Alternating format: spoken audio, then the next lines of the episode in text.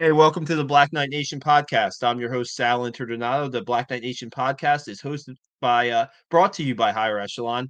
Higher Echelon, a company run by Joe Ross, who's a former Army fullback, former Army assistant coach, former Army officer, and he's been a guest on the Black Knight Nation podcast. If you subscribe to Black Knight Nation podcast, you'll be told when we're going live for recaps like this one, the UConn win that Army had yesterday. Um, you'll get interviews with former Army football players. Um, and uh, also, we have some press conference stuff up from yesterday. I had an exclusive interview with freshman Jabril Williams, who blocked that punt on UConn's um, first possession that gave Army a seven uh, seven nothing lead. Um, check out. I just wrote a story on Jabril Williams too. That's up on our website, Black Knight Nation com.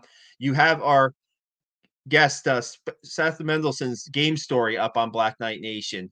Uh, we have Brendan in Jersey. He's going to provide his only the insight he can provide here on uh, on our on our recaps. We have Brendan here too. So um, and we'll see if Steve Anderson drops in, in a little bit. But um, just check us out. Um, check out our Instagram. Our Instagram is hopping.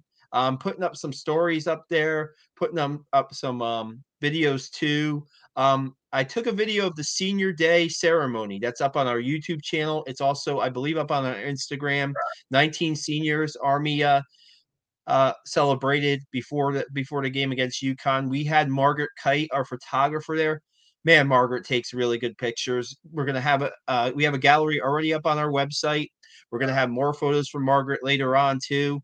Um, just just great stuff. We had we set uh, we kicked butt covering this game. That's all I'm gonna say. Um, and man, I can't wait to talk about it. So uh, we might as well get that started, get all the plugs out of the way and that kind of stuff. Um, uh, by the way, my Twitter, um, we still have Twitter, guys. We still have Twitter, right? For now, we still have Twitter and I'm at up to 8,900 followers. My quest for 10,000 followers continues, and I hope that um we Twitter stays around. So uh, let's get to the recap. Enough of me talking. Seth, um, man, when we were watching this game right from the press box, start off, you know, Army gets that punt block, and you're like, that's a that's an unexpected, definitely boost for them, right? The special teams play, they get up seven nothing. Jabril Williams with the block, Miles Stewart re- uh, recovers it on the bounce and goes into the end zone for seven. But then you UConn's controlling this game in the first quarter. And it's like kind of we've seen this before with other teams and also Army, where Army ran three plays in the first quarter. I think UConn ran like 24 plays. Um, I think UConn had like 108 yards of total offense. I think Army had like what eight or something like that in the first quarter. And you're thinking, okay, it's a little bit of a struggle here. What's going to go on? You you you you're not sure what's going on. You're almost questioning if they can pull out this game. And then you see the end result 34 17, pretty comfortable win. The uh, Vegas guys know what they're talking about. That Army favored by 10 the whole week long. And I mean, Army pulls it off, gets a 17 point win. Let's get your initial thoughts on the game. Um, I, I, agree with you. I mean, we have to remember the reason Army didn't get the ball offensively in the first quarter is because they had the block punt. So um, UConn was able to you know, the first three minutes they had the ball. We had the block, the block punt for the touchdown, and then they had the ball for the next, you know, ten minutes or so, whatever it was, well, twelve minutes. So Army only ran three, got three ball. You know, it was a, a four and out. Uh, the only time they had the ball. Um, uh, honestly, I sat there with you in the press box, and when UConn scored their touchdown, that uh, nice run by uh, I think his name was Rosa, uh, the the long run, the forty yard run. Yeah, yeah. yeah I yeah. myself, boy, this is gonna be a long afternoon. Uh, three minutes left in the first half. Um, I turned to the guy on the other side. I said, "Boy, this is crucial. Even though Army gets the ball to start the second the second half, this is a crucial series." And you know they were they were aided by that per- pass interference call. Good call. Uh, stupid play by the uh, UConn defender. Didn't need to do that. I think the ball was overthrown, um, and that gave them a first down. And then, of course, they they, they drove in and scored um, the touchdown, which you know put us up uh, put us up front uh, ahead again. Second half, different Army team. For the first time, uh, they came out and played a really good offensive game. Uh, while maintaining a great defensive game, you know, we, you know, in the first quarter, in the first play of the second quarter, they stopped two UConn touchdowns that were, you know, brought back because of Booth. Oh, yeah. And the, you know, and again, I sat there and said, okay. In one case, it was first and one from the one, Uh, they didn't score. They hurt themselves with a five-yard uh, uh, uh procedure penalty, uh, and then you know they didn't score. They settled for a field goal, and then uh, you know late in the first quarter, early second quarter, you know they had again. I think it was second and one, and Army stopped them, and they went for it on fourth, fourth and I think two, and Army stopped them. And you know, kudos to the Army defense. Uh, you know, do if you do the math, um, you know, Army's given up what now, uh, forty or so points in the last three games, you know, something like that. That's pretty damn good. And um, it was a different team. You saw a different team show up, and I got to tell you, you're to hate me for saying this, but boy, this would be a different season if we were utilizing the offense that that they uh, that utilized in the second half of this game against Air Force, against Troy, and maybe some others. Um, but maybe I'm missing something. Maybe uh, they saw something that I didn't. I'm sure they did. They're, they're professionals, yeah. and I'm not. But it's a big win for Army. Um, final thing I'll say is we're now four and six. UMass, we should win. I hope. And Navy, who knows? And six and six, given everything they've been through, not bad. And there's an outside chance if we go six and six of a bowl game. Very far outside, but you never know. Yeah, I'll, I'll talk about that. And we'll talk about that in a second. Let's just get Brendan's initial thoughts, and we got a lot to talk about with halftime adjustments and the like. And and we have already have some some people sending in their comments, guys. If you have any comments or questions, or just about questions for us, please feel free to send them. We'll put them on and we'll answer them and and uh, uh, respect your opinions. Um, Brendan, what your your initial thoughts on the game? So obviously, very happy to get a win. You know, this uh, college football is not the NFL. There's no benefit to tanking. So uh, always, you know, always good to to be in the win column. Uh, very happy to see a good crowd. Um, in in in late November, that's somewhat unexpected. Although that kind of uh, that kind of goes with my uh, hypothesis earlier in the season that you know it's kind of it's easier for people to warm themselves and cool themselves off and people don't like baking in the sun in september. So uh and but i don't know for, for me big picture wise i'm just like uh i'm just not sure i'm not sure what this game means.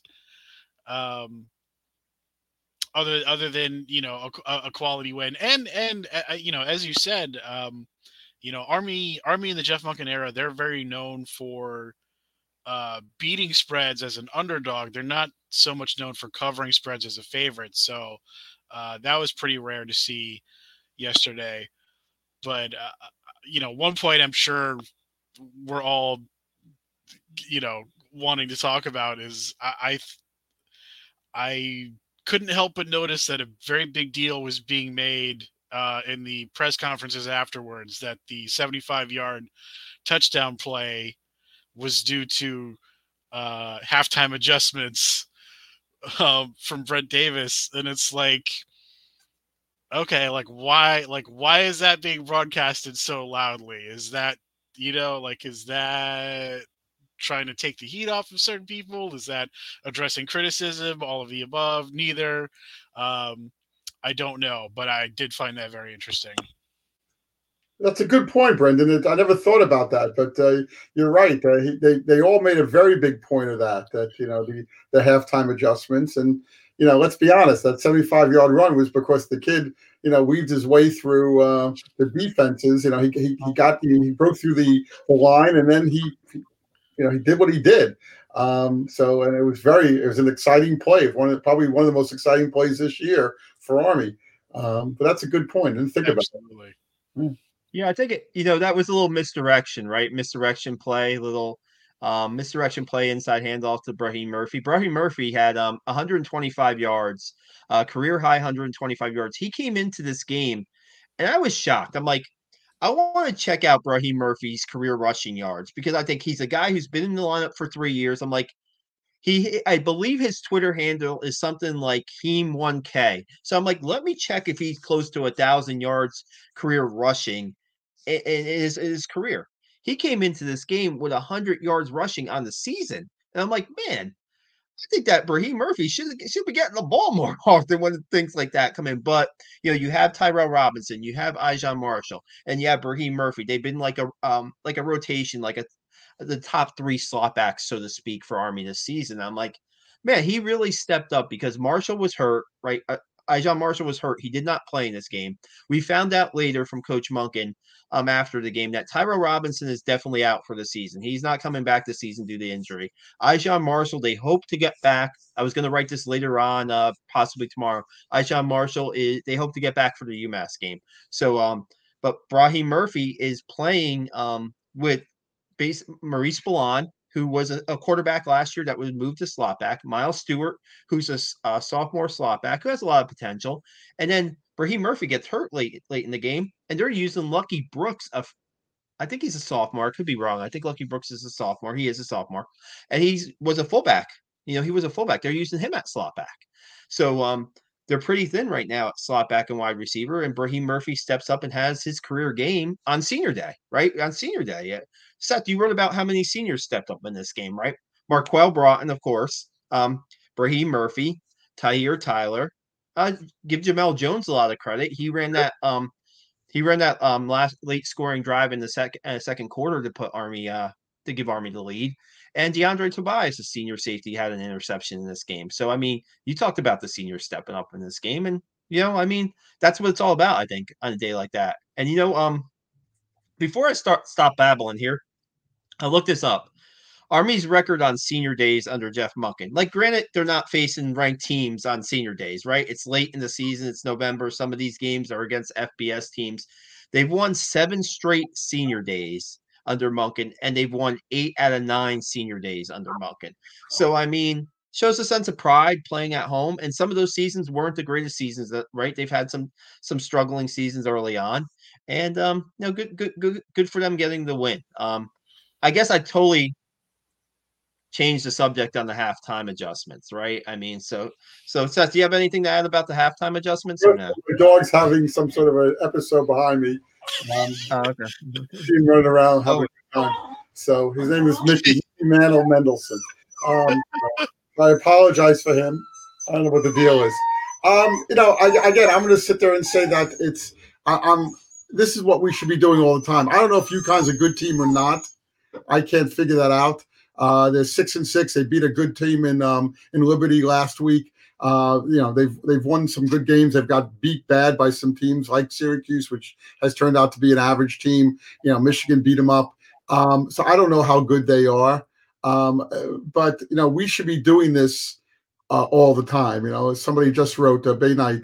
Um, the outside game was faster than pass games. What? Why are we going up the middle as much as we do? Uh, we should be opening up the outside game and then you know go up the middle when you know you see fit and you know add a little passing in there.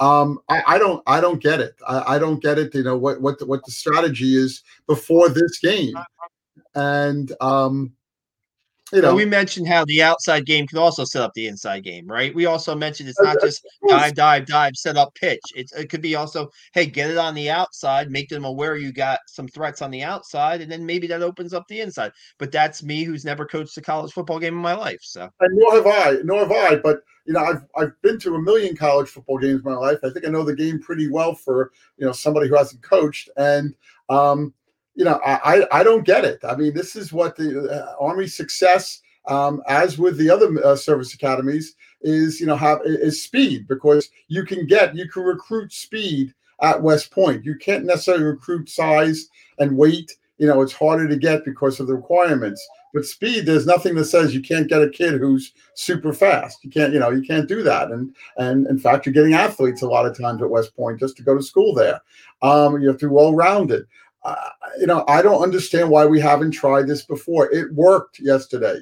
It worked. It surprised me. I, you know, I, I had us losing this game. We talked about this. I wrote it in the, you know, in the picks with you last week. I did not think we were going to win this game, and not only five to ten or thirty-five to ten or something. What was your score? I think it was something like that. Yeah. I, I, to 20 or something like that. 20. I thought they were going to blow us out. And in fact, we blew them out. And kudos, kudos to everybody on that coaching staff, and of course the players who do it. Um, but boy, I wish we would have done this before. We wouldn't be staring at four and six now. Maybe we'd be six and four or something like that. And I know yeah. we can't look back, but I'm looking back. That's I also, I mean, I, I also think alternatively, had they, you know, had they started with anybody else but Coastal and UTSA and kind of like add a little more time to uh, uh adjust, like adjust to the team they have and um, kind of ease ease into uh, ease into the cold water, as it were. I think this season might have gone uh, significantly differently. But uh, I mean, again, the, the fact that they, the fact that there was such a point made uh, in the press conferences of like, oh, like this this play came from a second uh, or, or uh, from a halftime adjustment, and it's after after two weeks where they were shut out in the second half it's like okay so you can do this or is this unusual? Or do, is this what you try to do and it just hasn't been working? It's like like it opens it opens yeah. so many more questions than, Um, than than you resolve just by making that statement yeah, where was this? Where was this in the second half? You know, yeah, they're playing teams, at least an Air Force team that's kind of familiar with what they're running, but Troy, I mean, you could have made you could have certainly opened it up a little bit on that final drive against Troy to move the ball a little bit closer for a field goal. Some people I, I hear from say, you know, if you're an if you're a division one kicker, you got to make those 41, 42 yard field goals. You know, that's those those should be academic for you. But um that's that's that's a little bit in the past. But Troy, yeah. Troy didn't beat us, we lost to Troy. Yesterday, we beat UConn. UConn didn't lose to us. Okay, and, and, and that's and, and I can say the same thing about Air Force. Okay, we you know, and I put this on the coaches. I don't put this on the players. Um, we West Point to be successful has to use what they uh, have to their advantage, and that's you know innovative an innovative offensive approach that keeps everybody off balance. In previous games, we knew if it was third and two or second and four, they're giving the ball to the fullback or the or the quarterback up the middle. These dives. Yesterday, second half especially, we saw different plays. It was more exciting as a fan, and Sal, you and I are both fans. You know, uh, we were there together. I know all three of us are fans. But geez, fans. Um, uh, you know, professional, professional. Seth, I'm a professional. We're still fans. We're still fans. We're rooting for this team, and we want them to to do well. And um, you know, it was exciting. It was an interesting game. You know, you know, yeah. let's you know, and you know, we let's not also discount the fact that those two 10 years ago, before instant replay, Army's losing the game 21 to 7. you know, and it would have been yeah, a different yeah. Game. And you know, and you know, fortunately, instant replay correctly changed the plays and they didn't yeah. score. Sometimes you, sometimes you wish they could just get the call right on the field sometimes, right? But sometimes you do let the calls uh let the plays play out right? So you, then you can go to instant replay just to get kind of give it a double check uh bay knight said UConn ran a wide receiver screen in the third and the guy cut back to the middle and ran into a wall of army defense a big statement along with the goal line stance. I mean quite honestly right at the beginning of this game army's tackling was not good at all in the first quarter. They were missing a lot of tackles. They were over pursuing guys, and they really those goal line stands really kind of straightened them out a little bit. I know, um, you know, Mark, Mark, I can't say enough. I want to write a column about this. I cannot say enough of Marquel Broughton. I mean, what he brings to the field for this team, uh, the passion that he brings to the field, the leadership that he brings to the field. Man, it was it was definitely evident during uh I wanted to come up with a better word, but definitely showed on Saturday against UConn. I mean, he is the heartbeat of this team, not just off, not this full team, right? I mean, God, um, I got it. He gave, right. he gave me one of the best quotes I've had in the last five years, which we used. Which the quote was, you know, I looked at my teammates' eyes and I can see they weren't going to fold, they weren't going to quit. That quote, which is in my story, eh, eh, that's a great quote. Here's a 22 year old kid you know, you know, saying this, I am so impressed with him too. I didn't know much about him before the season, and you know, on the field he's great. When he got injured, you, you saw the emotion. Uh, he couldn't go back into the game against uh, against Air Force and sat out against uh, Troy. Uh, and then you see after the game, and he's been in I think three press conferences now with me. Um, you know, I'm just super impressed with this kid. This kid's going to be a leader. Um, I wouldn't be surprised in 20 years from now we hear General Broughton, you know, uh, and who knows, maybe he'll be yeah. the superintendent at West Point. Wouldn't shock me. Would not shock me. This kid's a leader, and kids. I'm sure other people are going to f- follow him. They probably follow him now at school. I know he has some sort of a uh, leadership role, right, at West Point regimental commander. They're one of three. Um, yeah, yeah. regimental commanders. I'm sure yeah. these people, uh, the kids lead, uh, will follow him, and they, yeah, because this this this kid's a winner, you know, and you know, I mean, I don't know if he has an NFL career ahead of him or anything like that, but he certainly has a, a great military if he wants it, you know, the long haul. And I again, think, uh, general. I, I think, I think they mentioned Brandon. it. Uh, I think they mentioned it on both radio and TV because I because I I listened to the first half on radio uh, and then watch watch the second half uh, on TV at home. And I, I think I think both places mentioned it that last week because he sat out against Troy and he actually yeah. like put on a headset and was like helping with the defensive he calls. He did. Yeah. You know, I mean, that was the first game. He said that was the first game he missed in his football career ever. Wow. That was the first game he missed ever. And so he, you know, a guy like that has the passion to play the sport. He's gonna throw on a headset. And a guy like that has the passion to play this game. Look at what how he played in this game against UConn. He was one of the difference makers. That third down pass in the end zone. That was a little odd call, like throwback call. He knocks the ball away. He, I mean, when guys are making fourth down stops, he's the first one there to like celebrate with them. Jabril Williams, right, told me, well, actually, Marquel Broughton told me as soon as Jabril Williams blocked that punt, one of the first person people he saw when he ran to the sidelines was Broughton and thanked him for encouraging him to to get after in practice to say, hey, you're gonna get one of these eventually in the game. Freshman, senior. I mean, Jabril Williams is a scout team player for most of the season, and Marquel Broughton is taking the time to talk to Jabril Williams and and and, and build him up, build him up. I don't think you really. This is my personal opinion. I wish Steve Anderson was on this podcast. There's been a lot of great captains at Army in my time covering the team since 2007. Right, Steve Anderson is one of them. I would put Marquel Broughton right up there at the top of captains for an Army football team that I've seen with in the program since so that's uh you know I I'm trying 15 years 15 years I've I've followed the team closely.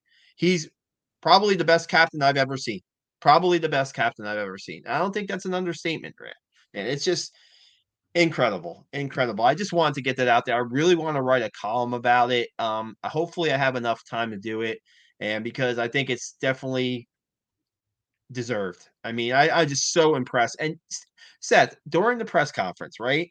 He's a little choked up at the beginning. There was he was very emotional at the beginning. It, it, looked like he was like, I mean, this going out he was an his final game.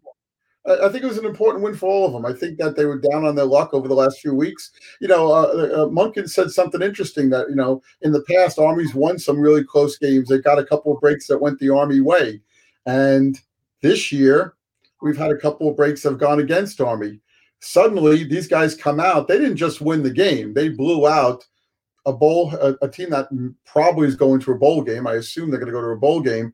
Um, and uh, you know, I think that there was a lot of pride in that. You know, senior day. You know, the fact that Michie's going to look different starting next yeah. year. Um, the, the the fact that they you know they've had a tough season. They lost a couple of close games that you know against against Air Force that they should be winning against Troy. That's a good team that I saw got some votes this week for the uh, top 25. I think number 28 or 29. Um, you know, I, I I agree with you. This kid, but I mean, boy, is he articulate. I mean, I, mean, I can tell you, they all are. You know, you get, you know, uh. I was the same way. I mean, I'm I'm just so impressed with you know the, these kids and how they talk to us. And I know they're trained to do this. They're military kids, um, but but you know the respect they have for us, the respect they have for the competitors, um, uh, uh, for their coaches. Um, you know, you don't see this in other schools as much, you know, and I realize yeah. what, what the service academies do, and and that's that's a great thing. But I'm always I'm impressed with them, win or lose. I'm impressed with these kids every every step of the way, and um, it's nicer when they win. And boy, I gotta tell you, Coach Monken was a you know in uh, he he loved he he wanted to chat yesterday, so that was good too. Yeah, Um, this is Mar- Mar- Marquel Broughton's mom saying, "Y'all having me crying over here." I mean, I I saw Marquel Marquel's mom be, uh, be on the field before senior day. I mean, it was a really important day for the seniors, and uh, Mar- Marquel's mom and his sister were wearing his 20 jersey. We have a great photo by um, Margaret Kite of the uh, Marquel, his mom and his sister together. I mean, it just means so much. And you know, I've written about what Mar- Marquel has been through in his life and how like he's become a leader um, on this football team. And you know what, Seth? We we were walking up the hill to the car, right? And we were talking about maybe Marquel's future and and could he make could he be an NFL prospect, right? And maybe he might not be the pr- prototypical size for a safety, but you cannot question this guy's leadership. You cannot question his passion for the game or his heart for the game or his knowledge for the game, right?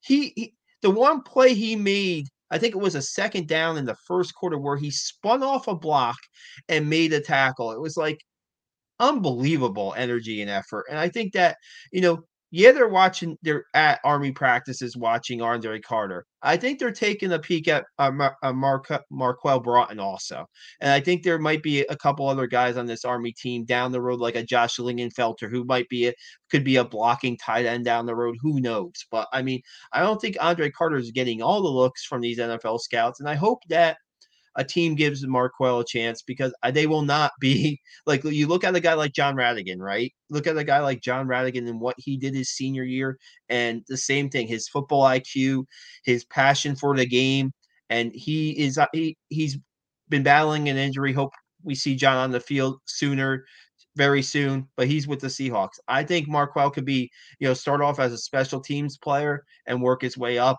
I mean, that's just my opinion. I'd love to get Ross Tucker's opinion on it, to be honest with you. Ricky, you did it. If you're still listening, you did a great job. Congratulations. And uh, uh, we're all very impressed. Yeah, so she said it was very it was his very first jersey he wore when he was five. He started a black he started a black night and he's ending a black night. Those were the jerseys we were wearing on yesterday. That, that's that's amazing. And you know, Marquel talked about his first game at Michie Stadium and had they had the black uh, pants, the black jersey, and the gold helmet. And he asked his team if they want to wear those same uniforms for their the senior class, if they want to wear the same uniforms for their final game at Michie Stadium. It was an overwhelmingly vote of yes. And I mean, man, got two more games at least with, Mark Marquel. He had another. He had 12 tackles in this game. Like we said, tackle for loss. Now, I believe it was his seventh career interception on a play where he was going to hit the guy that when the pass was thrown. Instead, he adjusted to the ball and intercepted the ball. That interception, Seth, was a huge play in the game. That kind of gave Army. Army drove, scored a touchdown, extended its lead, definitely gained more control of the game. And I think the next drive, um, the freshman quarterback from UConn throws the interception to DeAndre Tobias, and the you know the defense gets their their two turnovers. They they win the turnover battle, right? And what happens when Army wins? Brendan, what happens when Army wins the turnover battle? Right? They usually win games. Well, as as as Monken said yesterday, seventy eight percent of the teams in the in the NCAA last year who won the turnover battle, they won the um. The uh, stat, right? No, that's a, that's a stat he came up with, which you know I think is a good stat. I mean, it's that's great, but that makes sense too. You win the turnover battle, you have the ball more often, and you score more often. Yeah. Um, I mean, to, ahead, like, uh, to to me, yesterday was like, kind of like, cla- like classic, like solid Army defense, where it's like maybe you know they might give you yards between the 20s but once you get in the red zone like they're going to lock you down and if they can add a, like one or two turnovers on top of that, like that's a great performance, you know. And uh, you know, my like my my concern heading into the game was is the offense going to do enough uh, mm. to win the game? Uh, I figured I figured they'd probably have to score uh, four touchdowns to to seal it, which ultimately is what happened. And then they they they had the the bonus uh, special team score to start things off to kind of give them a, a little cushion. But uh, yeah, I yeah. mean, uh, you know, it's it's a it's a team game. It was a team win. Absolutely, no doubt. And you know what, Seth? I remember I remember being in the press box, right, and telling you, man, I think the defense needs to score a touchdown here early in the game because the offense wasn't gonna wasn't doing much, and it seemed like You said that. they were a little stubborn to throw the ball, right? They were a little stubborn to throw the ball and they wanted to run. And this was the eighth game in the Jeff Monken era where they didn't complete a pass and they won a game. So, I mean, my bad. I'm wrong, I guess. You know, I, I thought they should have put the ball in the air a little bit more than they did. Oh, they got some big plays and Sal, did you also say it's the third time this season they've done that? yeah, yeah. Um yeah, like I don't. I that kind of boggles Louisiana my mind. Monroe. I- I- well, Vill- Villanova, they didn't complete a pass. I know for a fact they, that they did co- and I think um Villanova. I wasn't. Colgate. I don't. I don't know. About, Colgate, I think. uh, Colgate maybe, but I like Um, that. That kind of Louisiana Monroe. There was another game this year. I know they didn't complete a pass. I had it all written down, of course. Um, Yeah, I, I, I want to take this now a step further. You know, and you know, we talk about this game and, and the fact they didn't complete a pass, yet they did go outside. They did use speed more. You know, let's let's jump over the Mass UMass game, and I know I'm not supposed to do that to the Navy game. Navy knows what we're going to do because we've done it in the past. They know our they, they know our offense. We know their offense. The odds are you're going to have a very good defensive struggle like we did with Air Force, and we came up on the losing end as we have in the last few years and many years. Um, I just hope that in the three weeks or the two weeks, the two weeks we're off between the UMass game and the Navy game, that these guys, the coaching staff, does everything they can to give this team a, a chance to win uh, with a unusual offensive scheme that Navy. not happening. Not happening, Seth. They're not No, changing their offense you know, this game. I'm sorry, say again. They're not going to change the offense for the Navy game. but- I mean, they're I- okay. So I will. I'll. I'll offer. I'll offer one counterpoint. Well, uh, well, technically, technically two, because coaches are crazy, and uh, this is not army related. But my my high school alma mater. This was like uh more than a few years after I graduated, but they're in the states. They were in the sectional uh title game in New Jersey and the second half of the game they roll out a wildcat offense that they have not shown all season just because they because they had had heartbreak like a couple years prior and they just wanted to make sure that they were going to win the game but uh in terms of army um it, it wasn't like it was an entirely new offense but they had a, like a, a a significant um package of plays when they beat air force in 2017 when they beat them 21 nothing. They, they they rolled out a pretty like pretty robust um uh, uh series for for that game. There was a lot it was a lot more kind of like read option look from the shotgun uh for at least from what i remember. But uh yeah i don't know navy navy has three weeks to prepare and army only has two which is the reverse of how it's been yeah. pretty much since navy joined the american conference And Navy coming off that big win over uh, Central Florida yesterday, right? Yeah. And I mean, they're getting. I think that John Marshall, one of their uh, linebackers slash defensive backs, had four sacks in that game. I mean, uh, you know what? In these last couple games against Navy, man, scoring's been hard to come by. Their uh, defensive quarter Brian, uh, defensive coordinator Brian Newberry has done a really good job against Army. So Seth, maybe you're, you're right. Maybe you have to come up with a little. You got to come up. Let's say a couple wrinkles, Seth. Can we say a couple wrinkles in the offense at least? A Happy with a couple of wrinkles. You know what? couple But wrinkles. a couple of wrinkles that made sense. You know, throwing the ball forward, not these backward plays that you're hoping to, you know, trick them or something. I'm not looking for trick plays. I'm looking for plays that make sense. yeah no no double passes Right. I, That, I that think that doesn't take us out. You know, I don't want to see a third and twelve because of some stupid play that goes backwards. You know, that's what killed. You know, Connecticut on their second, you know, the the second drive where they were, you know, the, the touchdown got called back. They did a play that the, the, the play went backwards, and it went from it went from second and one to third and five or something like that. You know, it's like you don't you go go go forward, go forward. Hey, Navy put up as as as Bay Knight says, Navy put up 32 points, but Navy won the last quarter of that game. They they came back on that on Notre Dame, and Yeah. uh, I hear they have a new quarterback in there. I don't know if he played against Central Florida or not, but I know he played against um, uh, Notre Dame. Yeah, Xavier Arline played, I think, most of the game. But you know what? I saw somebody post it. I wish I could give the guy cr- credit on Twitter. Maybe I'll look it up while we're on. So I guess all three service academies this week did not complete pass and uh, did not complete a pass in their games and won. Navy won, and Air Force won without a completed pass, I believe. It's Oh Service Academy football, baby. Yeah, Huh? it, Well, it, it- it- I love when all three win. I love to because I think it's I think a win for Uh, course we're not playing the other ones. I, I think if they all come up, they, they, they rise and fall together, and uh, um, Mm. I you know I, I I I love that. So I know a lot of people don't, but um, you know I want to see Army be. I want to see Navy have one or two losses on their schedule, and Air Force have one or two losses, and Army go undefeated. That's what I want to see. Um, and we have plenty of time to we have plenty of time to preview the Navy game. As far as what you're talking about, Seth, I think uh, it's the offense. What I might want to see because we see some of the defensive linemen on the opposition, they're really shooting gaps, right? And they're getting in the backfield pretty early.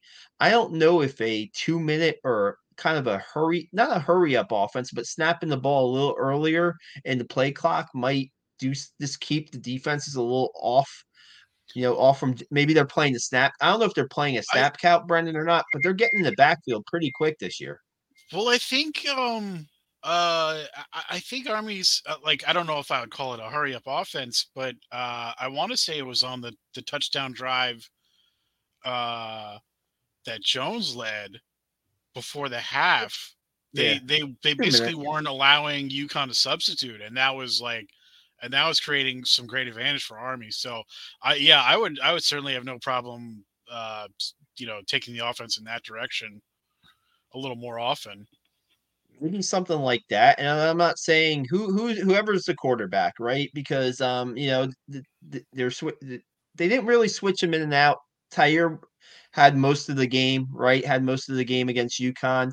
Yeah, they brought in Jones when they need to move the ball a little bit on that late second quarter drive. And then once the game was in hand, Cade Ballard came in and he picked up a first down and the game was over. It was good to see Cade Ballard in the game uh, on senior day. He's a guy who who had a big impact on this team earlier in the season throwing the ball and it was good to see him get some game reps. Who knows at UMass what happens, right? I mean, if if it gets comfortable, you can play some guys. Maybe we'll see Bryson Daily in the game too. And I was right. Um, so Villanova and Colgate they did not complete a pass in, and they won the games. So now that this year, Brendan. So now um, you can throw in UConn in there too. And who knows what we get with UMass? Maybe they'll just say, "Hey, we're going to run the ball, stop us, UMass," and maybe we'll get the fourth win without a, a completion this season, which would be when you have four out of four out of your five wins, or so three out of their four wins now, they didn't complete a pass.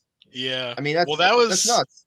Uh, that was uh that, that that was the word I think going into the Villanova game. You know, because they had been passing so much, uh, the first two games of the season. I think I think it was like during the spirit lunch or whatever during the week. Monken was like, "We got to run the ball 85 times and pass zero. So I don't know if he does it again this week for UMass, but um, you know, it's like I I I think all of us I think all of us see it the same way. It's like whatever like whatever it takes to be successful is ultimately what we care about. we all want to win. We all want to win, and we see, you know, as, as, as people sitting up in a press box or watching on TV, you know, we see things a little differently than the coaching staff. They know a lot more than we know, but, um, you know, again, we all watch a lot of football in our lives. You know, we're not we're not young guys anymore. At least I'm not. And um, I've I watched a lot of football. You sit there and say, boy, it's all about you know confusing the defense, and the option is designed to take advantage or uh, take advantage of what you have, which is speed, which is you know, and you got to do more things to confuse confuse. You got to do it against UMass, and you got to do it against Navy, and and who knows, maybe you know, Sal, maybe you want to get into it. There, there- might be a chance of two wins, get to a bowl game, and then a winning se- possible winning season. Well, let me get into that. I want I wanted to talk about that. There, I think we could put the the UConn. Is there anything else you guys want to bring up about the UConn game? Because then we uh, there's a couple just random things I like to talk about that is not really game related, so to speak. Yeah, good win, good win. Yeah, I, I don't have anything else. Gotcha. So let's talk about um real quick the bowl eligibility thing. I had messaged um uh the spokesper uh, a communications person from the Independence Bowl last week because I just wanted to get a feel, right? Are they going to wait for Army if Army has five wins before the Navy game, and would they wait to see what the result of the Navy game was? Is there a waiver involved with the second win over an FCS team? And they basically told me that you know, I guess they have the bowl selection show. I think it's, it's the Sunday before the Navy Army Navy game, right? And that's when the, the, the teams. Um, it's almost like the. It's almost like uh, it's not like the selection show for the Final Four, but it's just like they they, they who's going to make the New Year's Six bowls, who's going to make the playoffs, the the the the, the, the uh, national playoff games, right? Um, and from what he told me, he said, well, if Army is eligible at that moment, then we would love to have them play in the Independence Bowl. Well, Army is not going to be eligible, bowl eligible in that moment, right? They're not. Now, here's the here's the kicker. There's tons of bowl games out there. I've lost count, right? Is there 40 bowl games out there these days? I I, I can't. I own that. I, 45. I, I, how many? I think there's 45 bowl games now. I'm gonna. I'm There gonna can't be. I, I think there maybe thir- 35, but not Well, no, I because-. I'm gonna look it up as we're talking. I'm pretty sure there is. Uh, okay. Because here's the deal. If there's not enough bowl eligible teams, right? Then bowls can accept the five five and seven teams. That they could accept teams that did not reach the bowl eligible list. But I think it's based on a, a, a ranking system, so to speak. And I still think that Army with five wins and only four wins that count would be a little bit lower than that. Like, does the Independence Bowl say, "Hey, they're a bowl tie-in. They have they're they're five and six going right now." Um, because does the Independence Bowl take a five and seven Army team if they weren't able to, you know, beat Navy? Do, would they take a five and seven um, Army team with four wins over FBS teams? I don't know. I, I, I that's going to be interesting to watch. I would say that Army's hopes, uh, chances of playing in the in a bowl game this year are very slim. That's just from what I've heard. Now, if that changes with the amount of teams, I mean, I, I should have done the math before I got here and said, "Hey, there are already X amount of teams bowl eligible. There's this amount of bowls." I used to do that when I was a beat writer, and I used to um, just been a busy weekend. Um, Yeah. I, I Yeah. did uh I did see somebody on Twitter today who was doing some of that math and I I forget the exact word he used, but he's basically he said it's like it's not zero percent that Army makes a poll, but it's probably less than one percent chance that they make a bowl. Guys, this there are 43 bowl games this year. Uh, she said, "Hey, how about Federico Daniels with 42?" She says there are 42 bowl games, so that's it's- 84 team. That's 84 teams. There's what 130 or 131.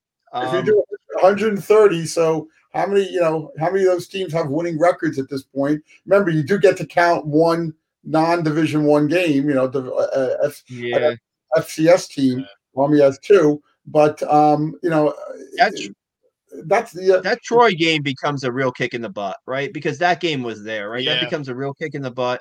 I mean, the Air Force game. I mean, yeah, you know, but that Troy game was theirs. That Troy game game was theirs for the majority of uh, uh, uh, of of the game, and that becomes maybe the difference in whether they make make a bowl or not. Because then at least you get to you're six and five, and if you've who knows, I still don't officially know if they've acquired a waiver or not for that second one. Uh, FCS game to count because you know, they were supposed to play Tennessee. Tennessee backed out, and they had to schedule somebody in that slot. But who knows? I mean, Yeah, I think would- that I wouldn't count on anything like that. No, I, I you know, it, and, and of course, it's a year when they have a tie-in too, the bowl, the Independence Bowl tie-in, right? So I mean, go figure. So uh, check this out. There's a bowl game called the Jimmy Kimmel LA Bowl. Uh, it's on um, December 17th. It it uh, it matches up, and this all can change. A Pac-12 team and a Mountain West team. The Jimmy Kimmel LA Bowl. Yeah, yeah, yeah. I think, and, and too, I remember doing the bowl matchups. You know, back in the day. You know, back when Brendan, correct correct me if I'm wrong. They had were having a really good season, right? And they were they were not going to be. It was um it was a pandemic season. It was 2020, right? Where they weren't sure they were going to get into a bowl, and then what? Then Well, they the- got into the Olympic. Go ahead. So so what happened in 2020, they they hit 6 wins and a representative from the Independence Bowl was at the game and basically said like here's your invitation. Fast forward to the end of the season uh whoever was supposed to play them like contractually backs out Oh, yeah. you know because Yeah. of covid and they That's can't right. find a replacement, and so they have to cancel the Independence Bowl. And uh, So what? Where'd we go? Where'd we go so in they went. 2020? So they went to the Liberty Bowl. Liberty Bowl. yeah, Liberty Bowl, which was which- was good. Uh, yeah, and and you know, like I will, I will always have a soft spot for West Virginia now, just because they were Neal Brown. Like, yep. they were willing to get in the ring with the Army when literally nobody else in the country wanted to. Right. Yeah. Yeah, that was well, last yep. year we had no bowl go. We, were we were nine and three with no bowl game to go to, and then something opened up. We got to play Missouri in the which bowl was that? I Armed, forget. For, Armed Forces Bowl. Forces. Armed Forces. Well, so they're so Army's Army's current contract. It's like a s- it's like a six year deal, and the even years, if they're eligible, they go to the Independence Bowl, which didn't work out in 2020, and probably isn't going to work out this year. Yeah. Like they're just never going to go back to the Independence Bowl, apparently, even though they have this right? Yeah. Have you ever been to Shreveport, Louisiana? I have. I've I've never been to Louisiana. Period. Yeah, me either. I mean, me either, so, yeah. interesting state. Shreveport is in the upper, upper, I guess, upper uh, west corner of, of the, uh, the northwest Yeah. corner of the state.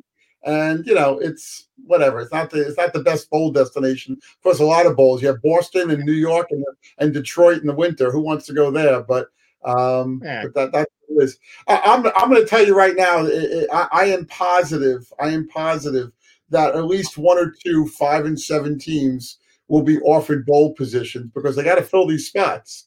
They will. The, the the problem is the problem is apparently right now Army is like number five in, in Go- line go- for APR. Go by go by TV ratings. APR, right? It's APR. How they APR, determine yeah. that? Yeah, yeah, that's what I was gonna say. Go by. TV ratings, and you know uh, uh, everybody wants Army because Army's a national team. You know the Army Navy game draws very well for TV. Granted, there's no competition, but there are other things that people people want to watch the Army Navy game. They they feel it. I was talking to somebody yesterday. Um, you know, well, woman I went on a date with, um, and she had no idea that the guys, the Army Navy game, the Army Army Navy and Air Force and Coast Guard and I guess the Merchant Marines. She thought these are a bunch of guys who are in the military and they get together and they All right. All right. Yeah. Yeah. no idea, but but but everybody but everybody loves watching the Army Navy game and the you know Air Force too because it's a national team and they do they do well in ratings and ESPN only cares about making money and they're behind all of this as you know and um you know I, I think we have a ES shot at five. I five. mean, and ES, seven. ESPN's behind a lot. ESPN's behind a lot of it, but unfortunately, I think this Yeah. is an NCAA rule that we're Hey, dealing um, with in terms of APR. Brendan, do you know who the, the teams ahead of Army are by any chance or no? No, no. Okay, okay. It would be interesting No. to see who What the teams if they're power if they're power five teams by all means. But if they're like you know group of five teams, I don't know. We'll yeah, we'll see. I mean, I, I don't know. I don't know if uh make any bowl plans yet. We'll see how it unfolds. I mean, but like you say, slim to none. You for know, me, we'll for me, for me as a fan, especially the way last year went, if they if they finish six and six by beating Navy, that's all I need. Like I, I don't need a bowl Hmm. game after that. Very true. Very true. Much Just- much as I would love, much as I would love the program to get you know another check, but just as a fan, like I don't need Hmm. anything else this season if they beat Navy. What is APR? What does that mean? APR. It's um.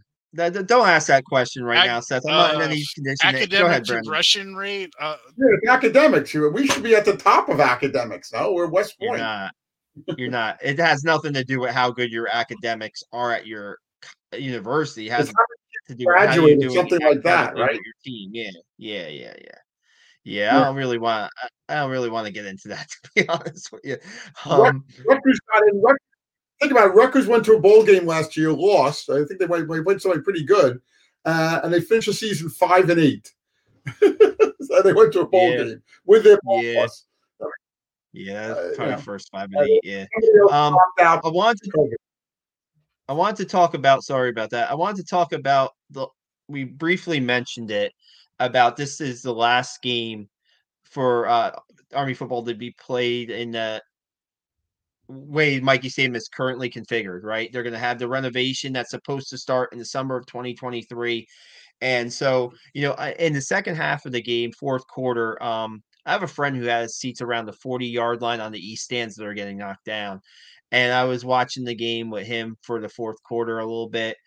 And uh, he sent me a video um, after the game of the alma mater being played from his seat. And the last time he'll be sitting in um, his his seats on the 40 yard line. He's been sitting in the same seat since 1978, his family. You know, I mean, that goes way, yeah, I mean, it goes way back. And um, you know, it's gonna be it's gonna be certainly something different, right? Seth, you've had you've had season tickets for a long time too. I think you're on the you're on the you're on the home side of Michie Stadium, right? 37 yard line on a 36 yard line on the uh, on the west side, uh, on the on the lower deck. Uh, I guess it's section 13, I think it is. And um, you know, when they moved the, the, the, cadets from the west side to the east side for TV purposes, what right move.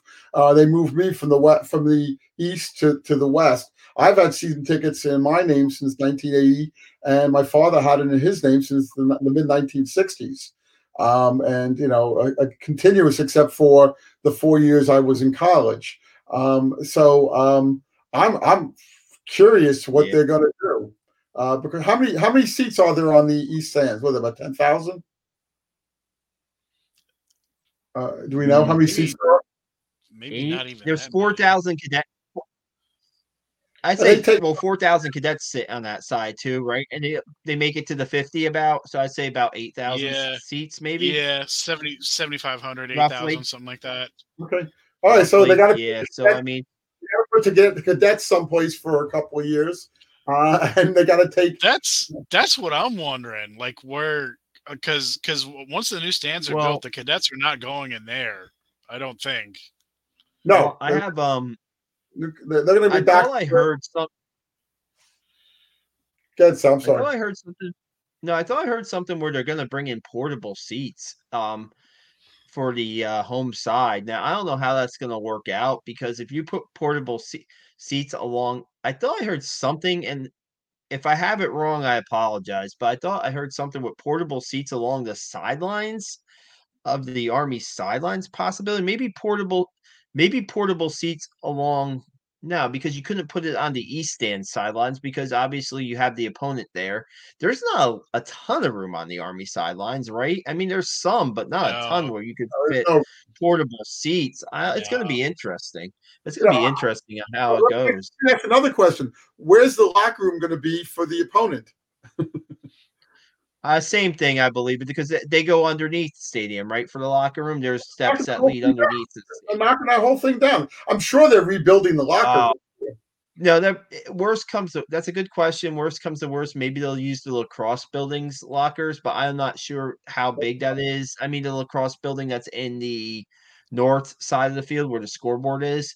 Maybe they'll yeah. do that. That's a good question. I don't know. I guess that's the option. I'm not sure. That's something that maybe once the season's over, maybe can talk to um, maybe athletic director Mike Buddie about, or just try to get a little bit of a feel what's going on. But it's going to be a different Michie Stadium, and you know you kind of take it in a little bit when you're at the game. Seth, you know what? I was looking at the video that I shot of the um the uh the helicopter um the parachuter bringing in the army flag, right? And you see the um he stands in the background and you see Lusk Reservoir in the background. I'm like, this is the last time I'm gonna be able to take a, a, picture like this or see the stadium like this. And you know, I'm not like you. I probably went to my first army game as a reporter in I want to say 2002, maybe, maybe 2000. So I don't have the history that you that you have. I mean, the press box was the old press box where the cannon went off and the ceiling pieces of the ceiling came down on you, possibly when you were in the press box.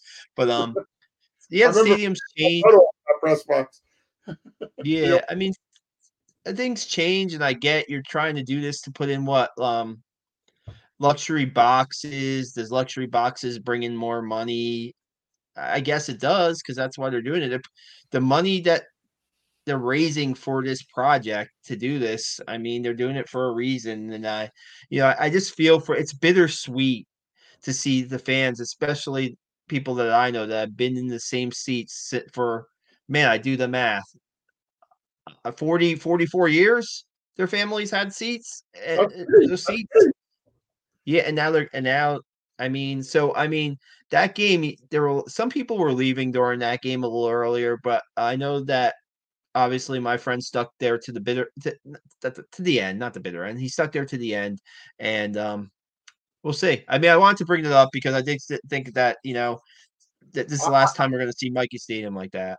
I am I am very concerned um, where my seats are going to go. Now, if I'm working with you, I, I'm in the press box. My kids. You haven't been told. You haven't been told yet. You haven't told us anything where what's going to happen. I don't think they know yet. I don't think they know what to do. Oh, okay. You know, you know Okay. what happens if they decide to move the cadets back to where you know where they used to be, where it's where I am. I have a picture right on my wall from 1955 of the seats of the cadets there and the band behind them, and I'm sitting in those seats now when I you know when I go to the game. It's on my wall here, and um, you know the, the I I don't know whether they're going to bring them back. I mean, you got to you got to give them decent seats, you know, or do they put them all up in the upper deck, maybe, you know, and put put all the cadets in the upper deck, was, or do they put us in the upper deck? yeah. You know, I don't know what they're going to do. It's two years. I wish it was only one. You know, I wish they started construction tomorrow. You know, I really do. I mean, start knocking the thing down tomorrow. But Sal says they don't have enough money yet.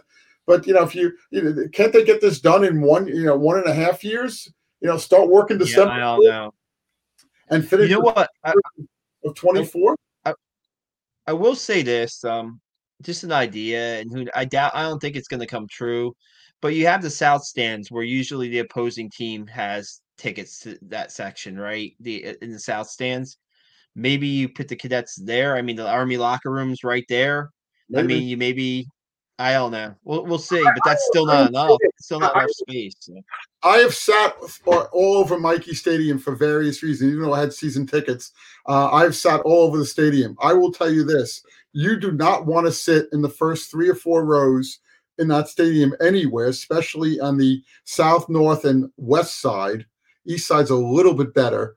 Um, and uh, because you can't, people are walking in front of you constantly. The, the players the sidelines block your view. You do not want to sit there throughout the whole stadium and you do not want to sit in the end zone at, at West Point.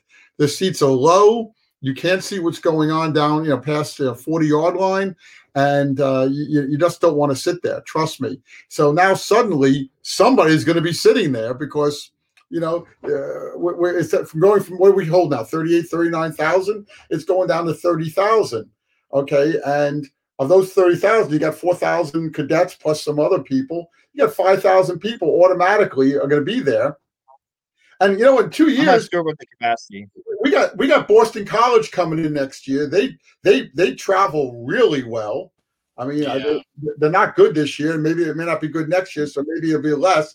And then you got then you got Syracuse coming in in two years, and they traveled. You know, there's a lot of I'm a Syracuse grad, as you guys know. There's a lot of Syracuse grads in this area, and you know, if if they're a decent team, people are going to want to go up there and see them play. And they hmm. they bring their fans. Hey, UConn brought their fans yesterday. You talk about you know, we had we had thirty one thousand. We had thirty one thousand there. I bet you six or seven thousand were UConn fans in the end zone and their band and the band and thirty cheerleaders. You know, they had a full Yeah, that was they had the full band there, and then on the on the on the east stands, um, you know, there was. It seemed to me that, um, uh, you know, I, I it seemed to me that that most of the fans on the east side, besides the the, the Corps, were UConn fans. I mean, I, I'm Yeah. not sure of that, but it seemed that way. You know what? I was um I saw something on uh, social media maybe last week or something where I think Air Force Stadium is also getting a renovation too, or they're doing something to Air Force Yeah. Stadium too. Well, that's So why I don't know if this was like, hey, but Army's been trying to do this for a while. I would say that this probably started in this idea probably started around 2018. I could be wrong. I it's, it's a couple of years before the pandemic. I, I'm pretty sure that this idea of a renovation started for the um the stadium, and it's just Yeah. taken a while to get the money. The, the, the, the amount of money funded and I think they've adjusted the cost of the of the project and it's like um at some point you either got to do it or you got to you got to do it you know? If you got the money raised eventually you have to so. I was told when they made the deal with Oklahoma that Oklahoma said uh, they would come in, but they never come because they wanted to come to the East Coast and they wanted to play at the a, a service academy, and everybody was real big. I, I can't tell you how many people from Oklahoma contacted me in 2020. People I know saying, "Hey, you have extra tickets for the game." but um, I was told that uh, some of these schools do not want to play at West Point with us with unless the stadium capacity is at least 50k. And I understand. I understand. No, I understand it's gonna be 50k. With I understand that the the new stadium, will, the capacity will go go to 50k. They're adding on 10,000 more seats. Where? Where are they adding 10,000 seats? They're going down in capacity, Seth. They're not going up. Yeah, they're they're going down. Oh, it's going to 50,000. They're having these luxury boxes. They're having these luxury boxes that are taking away seats. They're not adding seats. I'm going to look you that. Say that Fifty thousand seats at Michie Stadium? No way, Seth. No way. I'm telling you, that's what I heard. I don't, know. I don't, think, so. I don't think so, dude. I'll look up. I'll look up their their press release, but I don't know if they mentioned their most recent press release. But everything I heard was capacity was going down, not up. I don't know, right, Brendan? Have you heard anything? Yeah, from from what I understand, the the whole the whole point of the the renovation project is so that they can put in uh, luxury suites, and the idea is that those those tickets will basically uh, generate as much revenue as like an average game day now. Uh, yeah. You know, with thirty thousand people going. Um, yeah, so, I think it's going to be yeah. about 30,000 capacity. I think between 30 and 32 maybe. I could, I could be wrong. That's what I heard originally. This is what I heard originally when the when they first were announcing the project. Could set that could things have changed but 50k, man. That's where where are you putting? I, I am. That I am. Means, I'm looking it up right that means, now. That means the East stands would have twenty thousand seats. No, no, no. Uh, I, I don't think so, man. I don't and, think so. You know, it's like I I total I totally get the idea of um wanting to have like wanting to offer like a more premium experience. Like I, I, can I can totally understand that.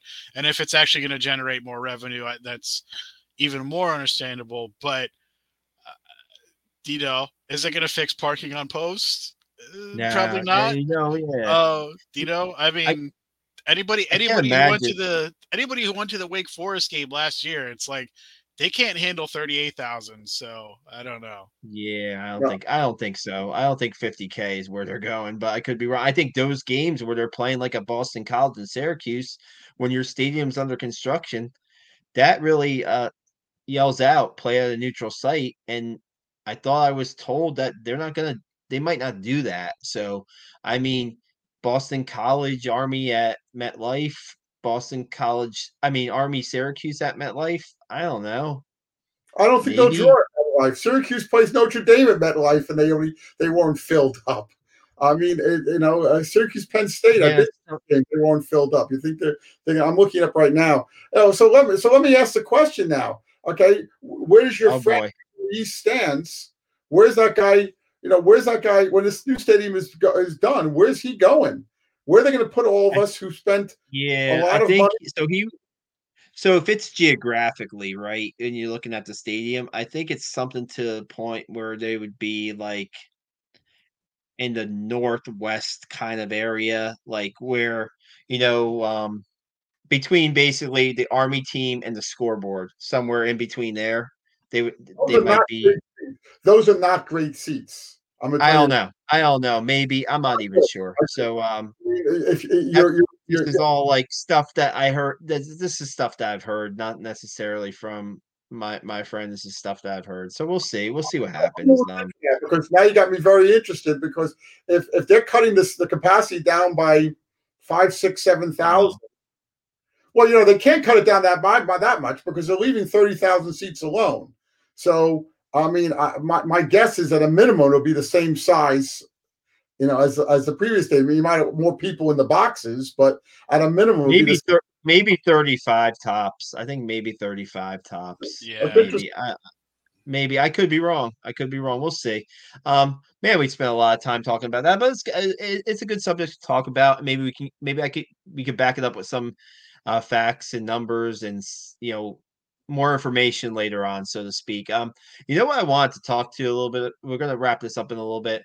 I want to talk about the response I got from people. I I, I managed to get to a couple tailgates. Um, on Saturday. It's something that I want to do a lot this season, just to to spread the word about Black Knight Nation, what we're doing around here, and just you know see people that you know. There's a lot of people that I correspond with um, through um, messages, emails, or whatever that follow us that I would like to like put a face with, you know. So I was uh, getting lost in the parking lots of West Point on on Saturday, and I bumped into a tailgate that had an 84 grad there, and um, he's an 84 grad who was at the Tennessee. Uh, 85 probably no class 84 i thought he said. He said he was at the tennessee game that nate sassaman was talking about the game that they tied and um he he mentioned the he mentioned listening to our podcast and told and and uh, how great it was having Nate Sassaman on and uh, his stories and stuff, and how he lived through that time that Nate Sassaman was talking about. And just to bump into people like that, um, I was walking up the stands to my friend's seat, and I'm coming down was a guy saying, Sal, I love your guys' podcast, right? Seth, you're a celebrity. People are stopping you at Michie Stadium saying you're the guy on these recap podcasts, right? So uh-huh. it's just really You got a story with that one or no? No, it just happened to be yesterday. I was walking down to the press conference and some guy stopped me, you know, asked me a question or two, and he said, you know, hey, you're the guy from the uh, the podcast. How you doing? Blah blah blah. And I'm like, hey, I'm like, I was embarrassed to be honest with you. embarrassed? You're a celebrity, Seth. You're celebrity, celebrity status.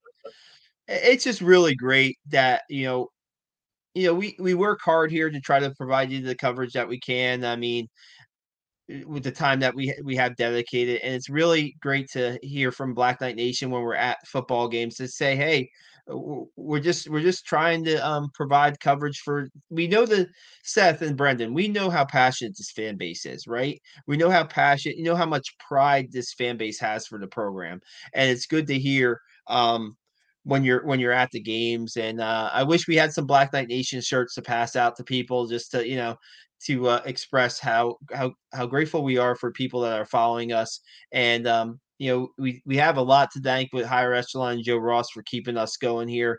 Uh, we really are trying to d- get some you know bring people things that they can't really get elsewhere and we're, we're doing that a little bit with these podcast recaps we're doing it with these with these interviews with former players we're doing it with the um, maybe some interviews here and there when we're at games and um, you know, it, it's it's really um it was just really good to um see that, you know, just have your work being noticed and just the respect people have for you and um guys bumping into you. Uh, hey, I think I met you like five years ago and stuff. That I'm like, I, I I'm not very good with names and faces, you know. So and I did see um yeah, I did see Caleb Campbell. I was walking aimlessly through a parking lot where I was probably two feet away from the tailgate I was supposed to be at, but do the Grand Circle uh, route to get there.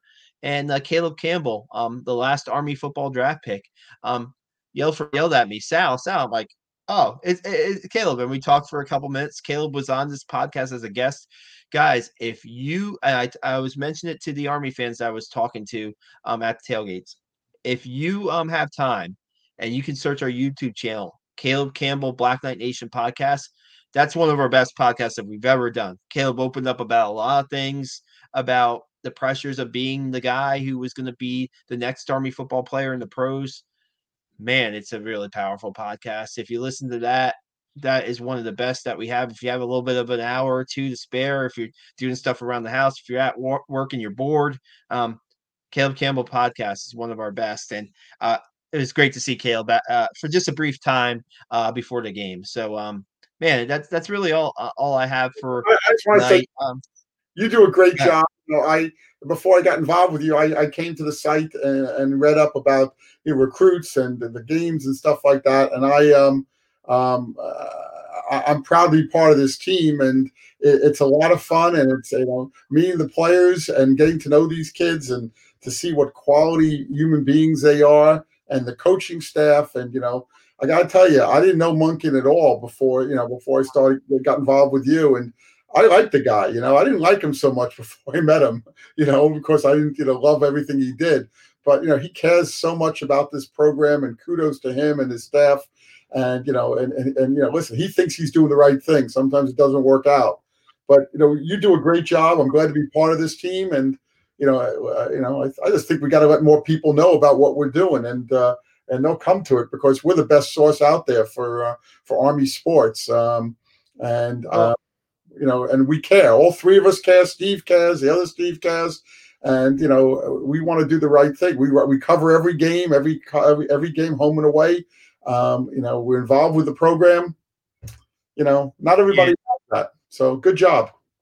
Yeah, definitely a shout out to the collaborating. We collaborated with Steve Kripke at Crawdad's Countdown for Kickoff. We collaborated with the Ask for Football guys, uh, Dan, James, and uh, Jordan. We collaborated with um, Connor Crean of uh, Barstool Sports. I mean, just having different voices on here, right? Brendan's been great to provide a little bit of a, the fan perspective on this team, and um, man, I had something else to say, but I forgot what I was. I forgot what I was going to say just about like what what we do, and uh, I didn't. Oh, I wanted to talk about Monken real quick because Seth, the, the the time we got with him after the press conference is not something that he had to do after Saturday's game. There's recruits on campus, and there was a recruit that after the game that I'm writing about right now that after his visit went up to um went up to Monken's office and gave him his commitment. He said that the the first time he walked into Michie Stadium yet on Saturday he was there for a game visit. He knew that Army was the place for him. It's Brody Eaton. You can check out that story up on our website very soon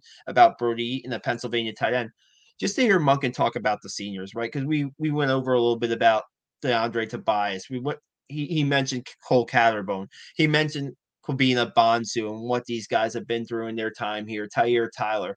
He basically went through most of the senior class and had, you know, really great things to say about them after the game. And um, you know, just the fact that he, he's he gave us the time after that when he didn't really have to just to talk to us and appreciate that we were at the game, right? Covering the game too. Um, that's not something that you get from most um, you know, division one coaches, FBS coaches. That's not something that you get at Michie Stadium. I remember a time when I was covering the team. Um, one of the last years I was covering the team for the newspaper, and I saw Jeff at a uh, O'Neill lacrosse game. His daughter was playing for the O'Neill um, uh, lacrosse team, and talked to him just for a couple minutes. I mean, that was his time. That was his kind of family time. I didn't want to bother him too much, but we talked for a couple minutes, and you realize just how important like the bonds are between him and his family is important to him. The brotherhood's important to him. Yeah, he likes to win too, right? But I mean, he the people that he's producing for the army, um, the former the former players that are out there serving, guys like um, Ray Wright and JD Moat, who um, I think it was last year at that Afghanistan Afghanistan air airport situation that they're getting people out of the airport to safety. I mean, these are just special people. And I always said, Seth and Brendan, I don't know if you can echo this. When I'm allowed through the gates of West Point and they let me cover the football team during my beat writing days and they let me cover the games and I'm allowed on the field during pregame to take my videos and post on my our social medias. It's an honor and a privilege privilege that I don't take lightly. And that's why I try to Do, that's why we try to do here our mission here is to do the very best we can do with the time we have to cover this team, to cover the sports. I think we need to do a little bit more with the other sports. Uh, hoping we had the wrestling coach Kevin Ward on um, on the podcast before his season starts. We'd like to get the other sports involved a little bit more here if time allows, and um, that's why Seth, you may play a big role in that too if if you if you want to. So we're just.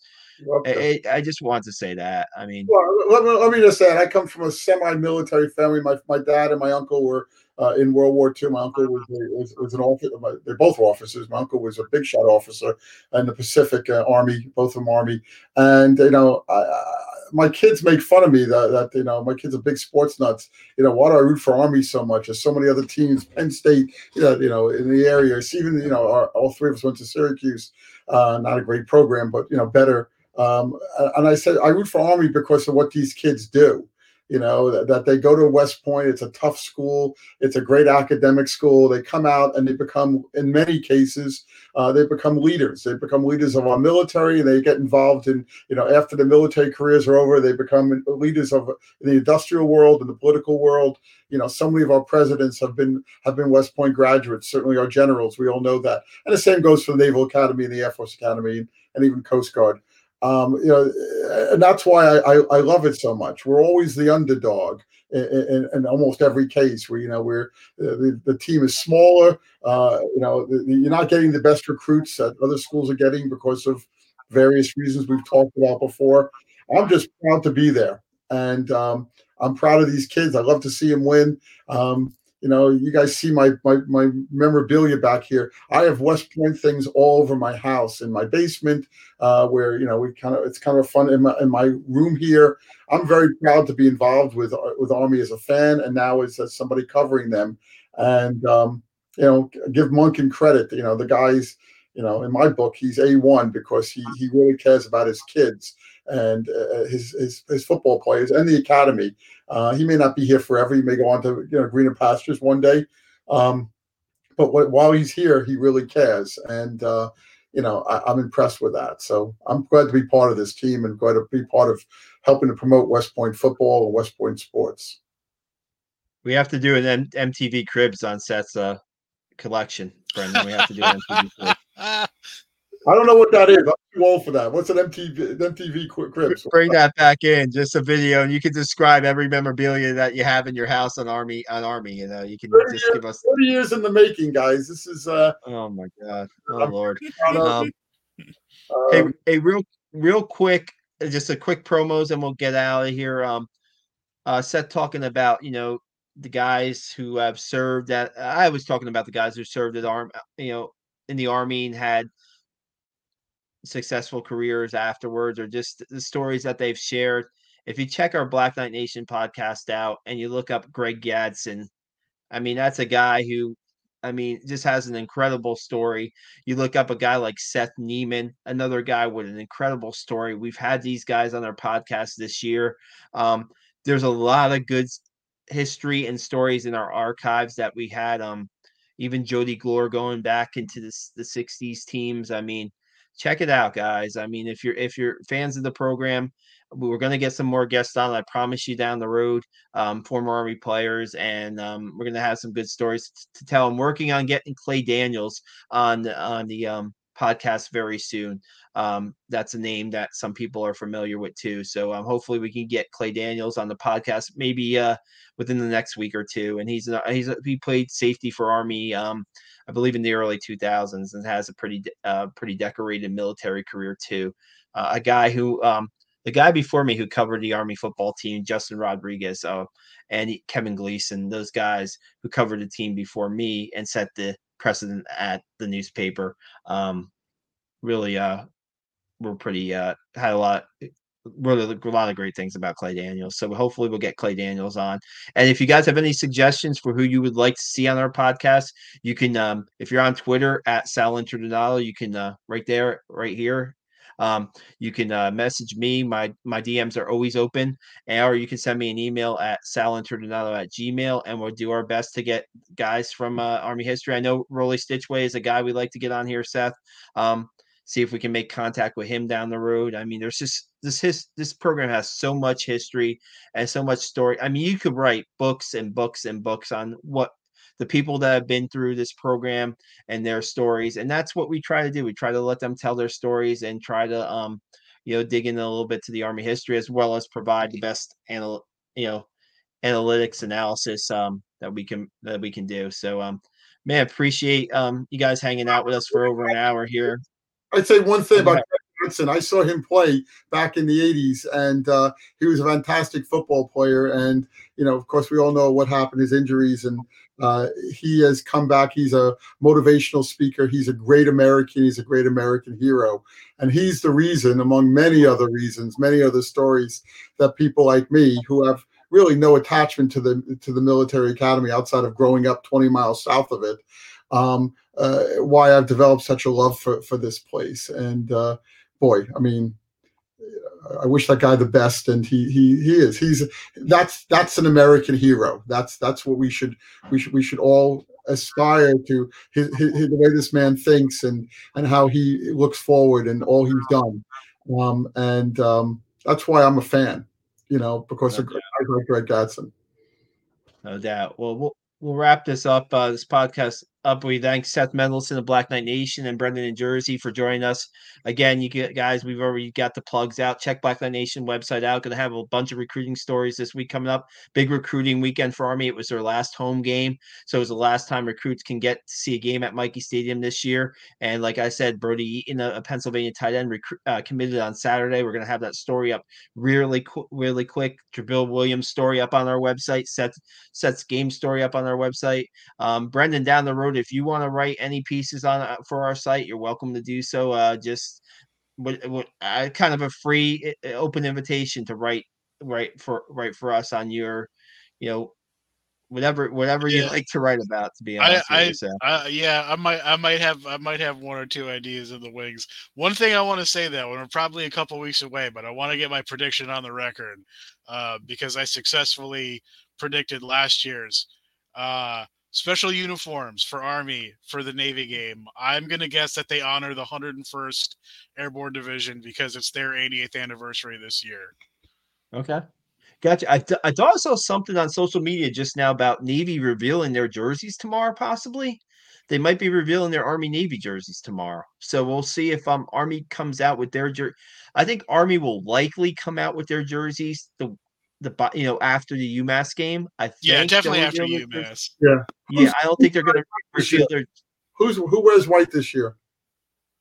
Who's the? uh Uh. That's a good question, man. That's a good question. I so Army Army wore like tan last year. So yeah, probably so maybe I, I think I think Navy I think Navy's in the lighter colors this year. Yeah. Okay. Yeah. I gotta tell you that Army wearing those white uniforms in the snow a few years back. I don't remember what year no, was, it was. Yeah. It was never better than that. Unbelievable. Yeah. Unbelievable. Yeah. Man, that's that's a game that we had John Voight on our podcast talking about that game. Uh, uh Ahmad Bradshaw's been on our podcast talking about that game. That's that goes down as one of the best in recent Army history, and uh, we'll have plenty of more stories to tell. Um, yeah, great pointing out the jerseys, Brendan. Um, that's something that you know we'll really look forward to in the next week. Yeah, we got UMass coming up. I already see Army as a 19 and a half point favorite at UMass on Saturday. Yeah. Noon kickoff. I think it's on ESPN Plus the game. Um, I'm not sure if we're going to make it up to UMass for the game, but we'll definitely have coverage uh, on uh, Black Knight Nation uh, of the game. And let's see if Army can get to get another win, get to five and six, and uh, work to the being uh, 500 for the season. We thank everybody watching tonight. Um, Seth and Brendan, appreciate you coming on, and uh, we'll talk to you guys very soon. Thank you, guys. See you.